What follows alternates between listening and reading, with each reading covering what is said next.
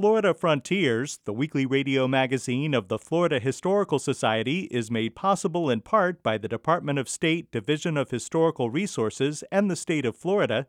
It's also made possible by the Jesse Ball DuPont Fund and by the historic Rossiter House Museum and Gardens in O'Galley, celebrating pioneer history, the natural environment, and women's history.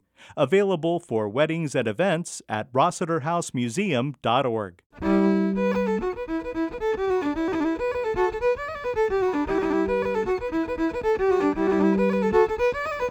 This is Florida Frontiers, the weekly radio magazine of the Florida Historical Society, on the web at myfloridahistory.org. I'm Ben Brotemarkle, and coming up on the program, we'll visit Fort Christmas in East Orange County.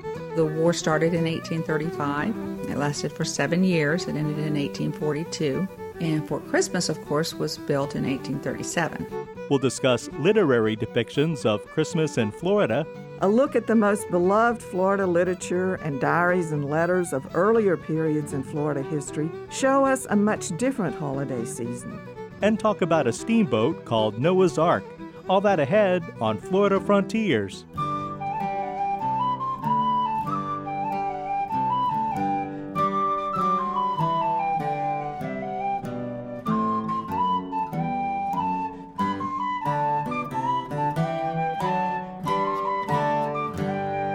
Thousands of people from throughout Central Florida converge on the small town of Christmas every year to have the town's postmark appear on their Christmas cards.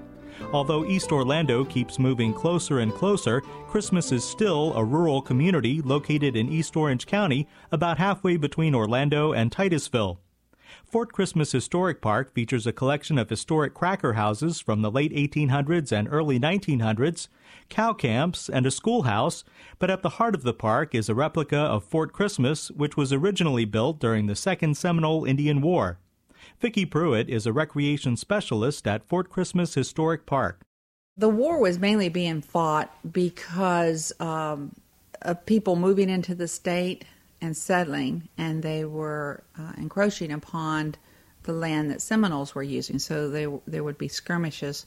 There was also the slavery issue because the slaves would leave Georgia and hide out among the Seminole Indians, and so they were always having troops coming down or people coming down trying to recapture slaves. And so it was basically a slave issue, a land issue. Of course, they couldn't agree on how to use the land. So the war started in 1835. It lasted for 7 years. It ended in 1842.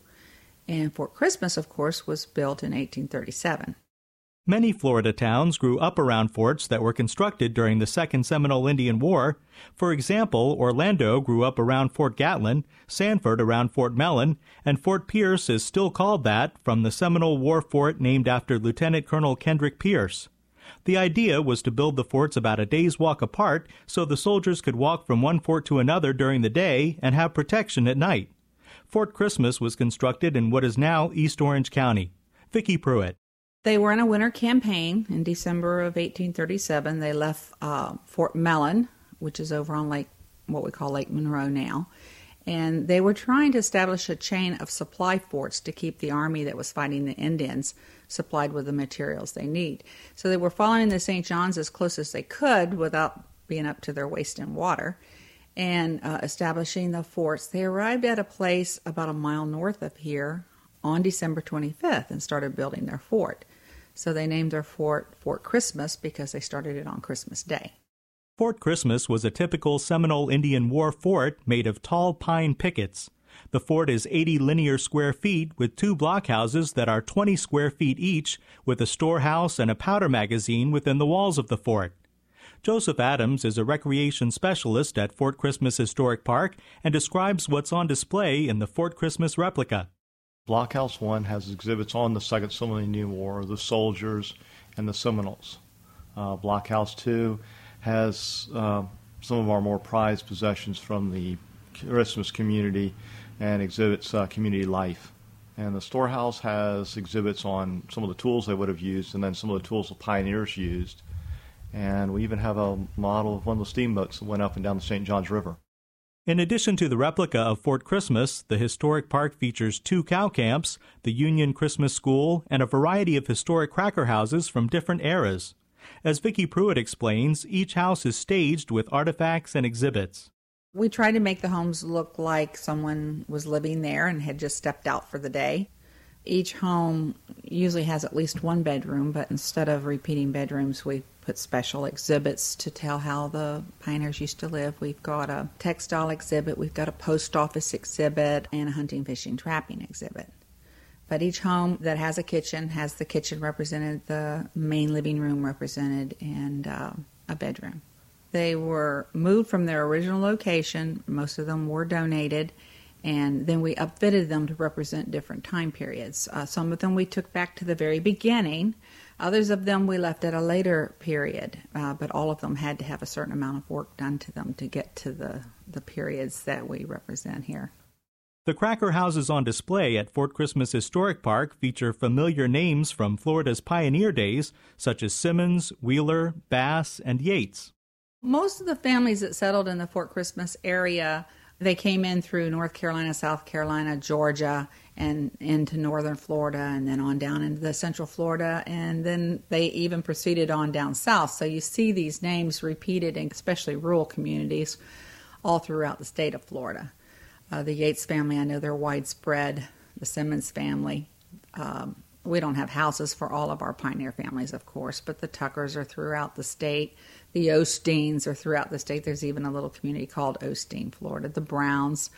So these pioneers, when they arrived here in the early times, and when they arrived in central Florida, like in about 1858, and then spread out from there, they were very large families. And so as these kids got a little older, then they continued to spread out throughout the different communities in the state and build land. Everybody wants land. That's the main issue. Finding a home. As Joseph Adams explains, 2 or 3 groups of students come to Fort Christmas Historic Park every week. Well, we have about 8 different educational programs we can do with the students. Today's program is just going to be a general tour. They'll make and taste butter. We have a program, which is my favorite, children's chores, where they make and taste butter, but they also wash clothes, snap beans, feed the chickens, they pump water. And for the students, a lot of students have chores, but the idea of the kind of chores and daily activities that the children had to do in the past is quite fascinating to them and very different. It's like we went back in time. Yeah. It's like we're in the back. Edge of the porch. Okay. Okay, look, I'm getting on. By the early 1860s, we had families arriving out here, and throughout the 60s, by the end of the 60s, early 70s, we're talking 1800s, we had probably 20 families living out here. And these are our families that are still in the area today. A lot of them, their descendants are here. They built farms, they had ranches, they lived off the land. When you came out here into the wilderness, you brought your wagon and your family, you brought your farm tools. Basically, though, you didn't work for anybody else. You worked for yourself. You had to raise your own garden. You had to have fields of corn. They had fields of sugar cane. You had to go hunting for extra food. Of course, you had your livestock. And one thing they found when they got into this area is there were wild cows. There were cattle running all over the state. In addition to frequent tours for students, Fort Christmas Historic Park hosts a couple of major events during the year. Not surprisingly, one of them recognizes Christmas. Well, the first weekend, full weekend in December, is always Cracker Christmas for us. It essentially is our largest special event of the year. We have about 150 to 175 crafters, people who make handmade crafts to sell. Then we have demonstrations of pioneer skills. The syrup making, which is a big thing people come back for every year. Soap making, wood carving, weaving, spinning, whip making this year. They're blacksmithing. Blacksmithing is about 100. Yeah, we do about 50 to 60 different demonstrations. Of course, we have a Confederate camp, and then the Historical Society sells barbecue, which is always really good. And all of our community groups, our nonprofit local groups, the 4-H, the FFA, they come and they earn money for their group by selling hot dogs or gator bites or beef on a stick, that type of thing. We also have another larger event, our Bluegrass Festival, which is normally the third weekend in March. Right. And we bring in about 4 local bluegrass groups, but they are really good groups. And again, we have some crafters, but it's not as big a craft show as, say, Crackle Christmas. But it's 2 days under the oaks of pure bluegrass music. Visitors to Fort Christmas Historic Park enjoy the historic homes and the fort replica, but there's also a playground and picnic pavilions that attract many people. We get a lot of local people coming here to picnic. I mean, our park is maxed out as far as the pavilions go every weekend with picnickers. But then we also get senior groups that come for parties and functions, like during the week sometimes. We have a lot of people dropping in who are from overseas. You know, they see our sign on the road, or they've Googled Central Florida and something comes up, and they stop in here. And some of them repeatedly come back with whoever they bring on their next holiday to see us. Vicki Pruitt and Joseph Adams are recreation specialists at Fort Christmas Historic Park in East Orange County.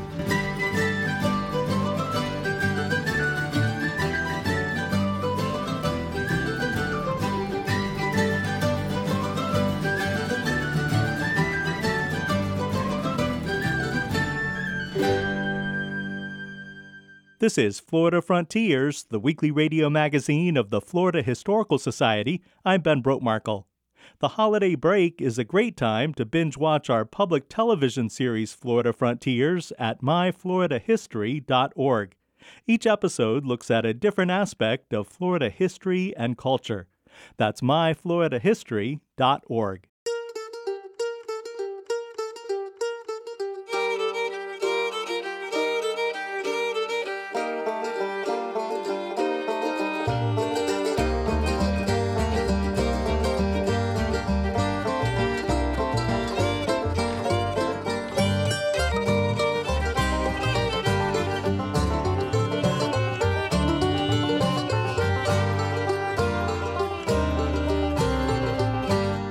Joining us now is Connie Lester, Associate Professor of History at the University of Central Florida, Director of the Riches Digital Archiving Project, and Editor of the Florida Historical Quarterly. Connie, it's Christmas time. Merry Christmas. Merry Christmas. Even though the town of Christmas is located in Florida, the state hardly fills the Courier and Ives vision of the December holiday. Media stories do nothing to help. Newscasts feature airport scenes showing the arrival of family and friends escaping the cold for a few days with Mickey and Minnie, complete with surfing Santas, twinkle-lit palm trees, and backyard Christmas dinners.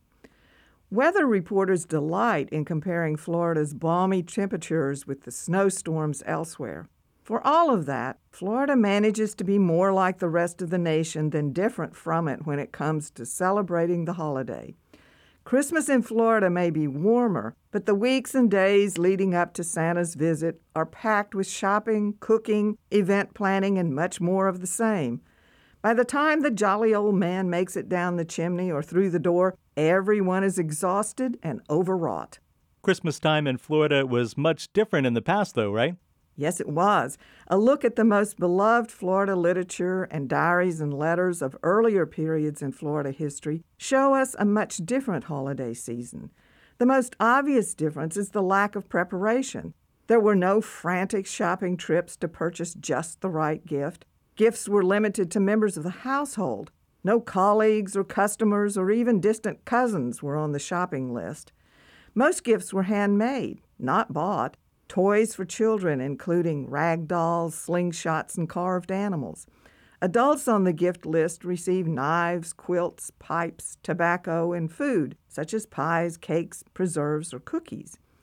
No one spent weeks decorating, no houses displaying lights visible from the space station, no blow-up Santas and snowmen. Christmas trees were cut and decorated on Christmas Eve or even Christmas Day. There were no blinking lights or expensive baubles. Trees were decorated with what was readily at hand. Ribbons, berries, pine cones, perhaps colored paper ornaments graced the tree. I once heard an oral history in which an elderly woman recalled that in her youth, the children saved the foil wrapping from the occasional chocolate Hershey bar to add to the Christmas tree as decoration. Likely no expensive ornament ever looked as beautiful as that glittering foil. Likewise, for busy farm families, Christmas dinner was not an elaborate affair, but made up of what was at hand. Men and boys hunted on Christmas Eve and even Christmas Day, and what they killed was what they ate. If they were lucky, everyone had turkey. The meat was supplemented with sweet potatoes, beans, cornbread, and pies. Those living close to the coast may also have enjoyed fish or shellfish.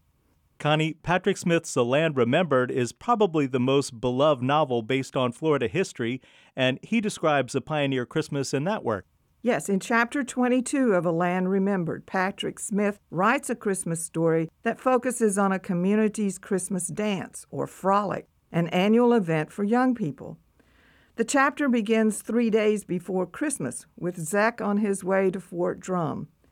Christmas in Zek's experience was, quote, a festive time he had never really known, although his mother, quote, always tried to fix something special for Christmas dinner, baking sweet potato pies covered with wild honey, a turkey if his father could kill one, or whatever else was available to mark this one day from all the others. There had been no gaily decorated tree, no exchange of colorfully wrapped gifts, no frolic or church services in his experience. Smith describes the scene. Cold December winds stung his face as Zek rode alone across the prairie. There had been no change of seasons here, no brilliant colors to signal the coming of fall, no bare trees surrounded by decaying leaves to herald winter, no ice-covered bushes or frozen ponds. Zek has money in his pocket to purchase Christmas gifts for his parents, a knife for his father, and lilac water for his mother. He reaches the trading post just at dark and persuades Mr. Turner to keep the store open long enough for him to buy his gifts. Once he has completed his purchases, he heads over to the frolic at the meeting hall with some trepidation. It is his first frolic, and he doesn't know what to expect.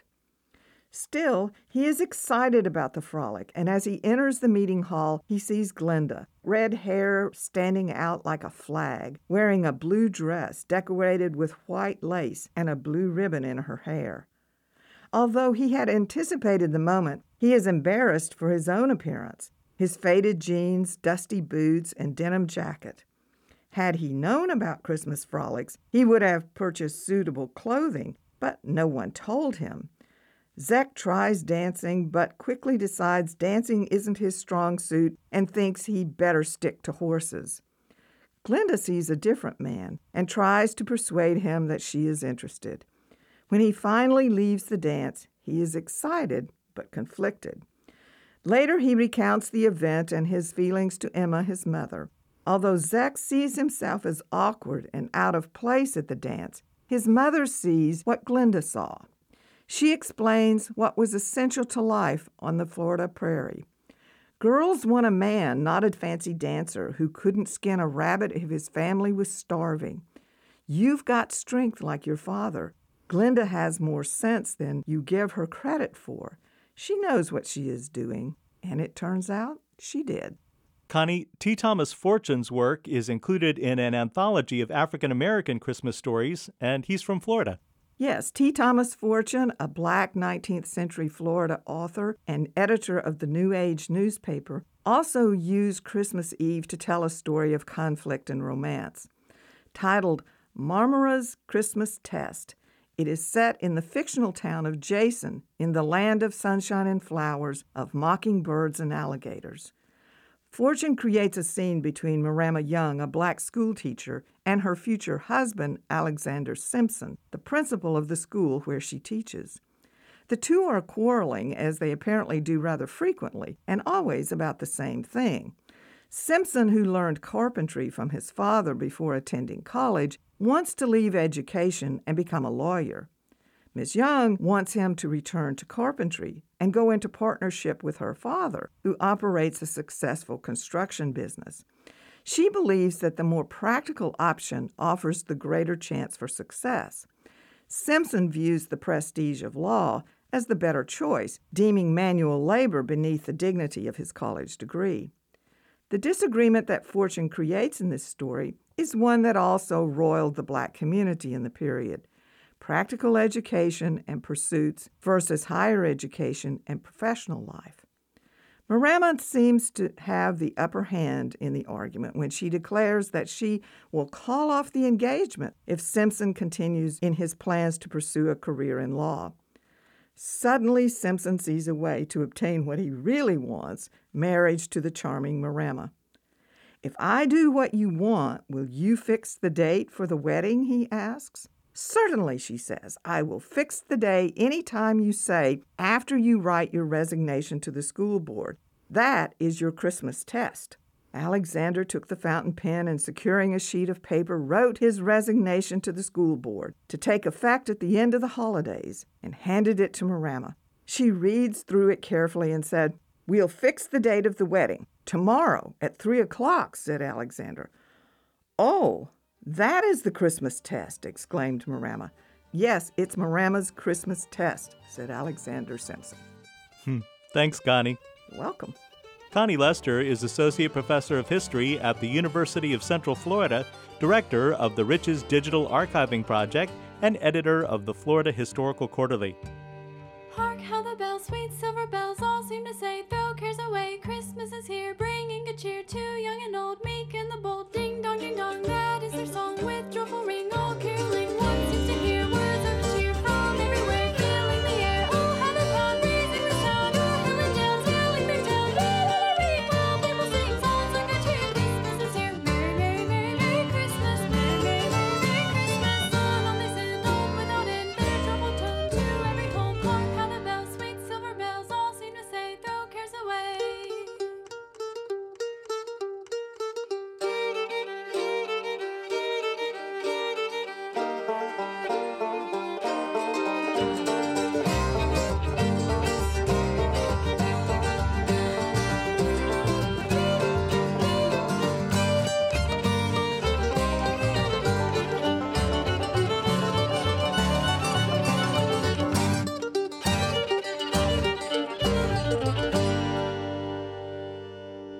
This is Florida Frontiers. Holly Baker takes us aboard a steamboat called Noah's Ark. The Florida Trust for Historic Preservation's annual 11 to Save list brings attention to the most threatened historic properties and resources across Florida. Noah's Ark, a steamboat from Palatka, has been added to the 11 to Save list. Ennis Davis is an urban planning consultant and a trustee for the Florida Trust for Historic Preservation. He told me more about Noah's Ark. Noah's Ark is one of our most interesting 11 to Save sites because it is actually a steamboat as opposed to a building or a natural landscape. The story of Noah's Ark is it was a steamboat in Palatka, and during the late 19th and early 20th century, Palatka was considered to be the gem city of St. John's River. Palatka is a very interesting place. The St. John's River was basically our first major highway in the state of Florida. During the antebellum period and really through late 19th century to early 20th century, steamboats were a way to move passengers, goods, and products from other countries and eastern coast markets to the inland of Florida, which is starting to rapidly grow following the Civil War. So Palatka emerged as one of Florida's major port cities at that particular point in time. And it was primarily a tourist destination and a location where larger, deeper draught vessels had to stop and unload cargo and passengers for shallower draught vessels to go further inland into the state of Florida. In 1929, a shingle manufacturer and carpenter by the name of Noah Tillman constructed this steamboat. It was a 50-foot, three-deck wooden boat, and it was actually built at the Palatka Boathouse and Marina. He completed it in 1929 and made his maiden voyage on September the 26th, 1930. Captain Noah Tillman constructed Noah's Ark out of salvaged native Florida wood, including heart of pine, cypress, and mahogany. For several decades, the steamboat was a common sight along the St. Johns River. For 20 years, it basically served as a steamboat on the St. John's River. It was equipped with staterooms, a formal diner room, a saloon for relaxation. It also ferried several notable people during the era as a part of various fishing expeditions, including Jimmy Stewart, Babe Ruth, Gary Cooper, and Senator Sam Ervin Jr., who was the chair of the Watergate Investigation Committee. In the later half of the 20th century, the boat was renamed Larina and was owned by Resort and Howie in the Hills. In 2003, an incident on the Ocklawaha River led to its sinking. A year later, it was salvaged and towed back to Palatka. And then in 2016, it became property of the Putnam County Historical Society. Noah's Ark, one of the few surviving steamboats from the early 20th century, is back home in Palatka and ready for a new life as a restored piece of floating history. Ennis Davis. One of the reasons that we nominated this particular site and selected this particular site as the 11 to Save location is it was a unique opportunity to help restore a long-lasting relationship between Palatka and Putnam County on the St. John's River. And then the nominators themselves, they want to raise awareness and they seek to have this vessel added to the National Register of Historic Places. And so some great news to close this off is last month, the Putnam County Historical Society was awarded $5,000 as one of the first recipients of the Florida Trust 11 to Save grant program. These funds will be used to purchase the ship's logs and other historical documentation and artifacts that will be used for educational and research purposes, as well as contribute to information for the application of the placement of this vessel on the National Register of Historic Places. For more information regarding Noah's Ark and its history and efforts that are underway, you can visit www.noahsarkpalaka.org. To learn more about the Florida Trust for Historic Preservation and their annual 11 to Save list, go to floridatrust.org. For Florida Frontiers, I'm Holly Baker, Public History Coordinator for the Florida Historical Society and Archivist at the Library of Florida History in Cocoa. You've been listening to Florida Frontiers, the weekly radio magazine of the Florida Historical Society. Please join us right here again next week. You can find us anytime online at myfloridahistory.org and on Facebook. Production assistance for Florida Frontiers comes from Connie Lester and Holly Baker. The program is edited by John White. Happy holidays. I'm Ben Brotemarkle.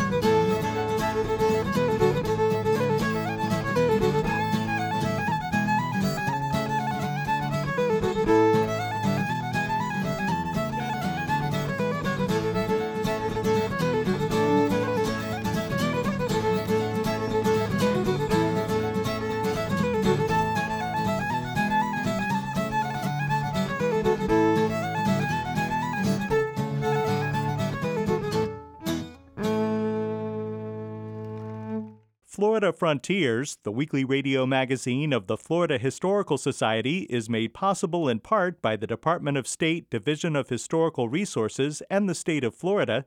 It's also made possible by the Jesse Ball DuPont Fund and by the historic Rossiter House Museum and Gardens in O'Galley, celebrating pioneer history, the natural environment, and women's history. Available for weddings and events at rossiterhousemuseum.org.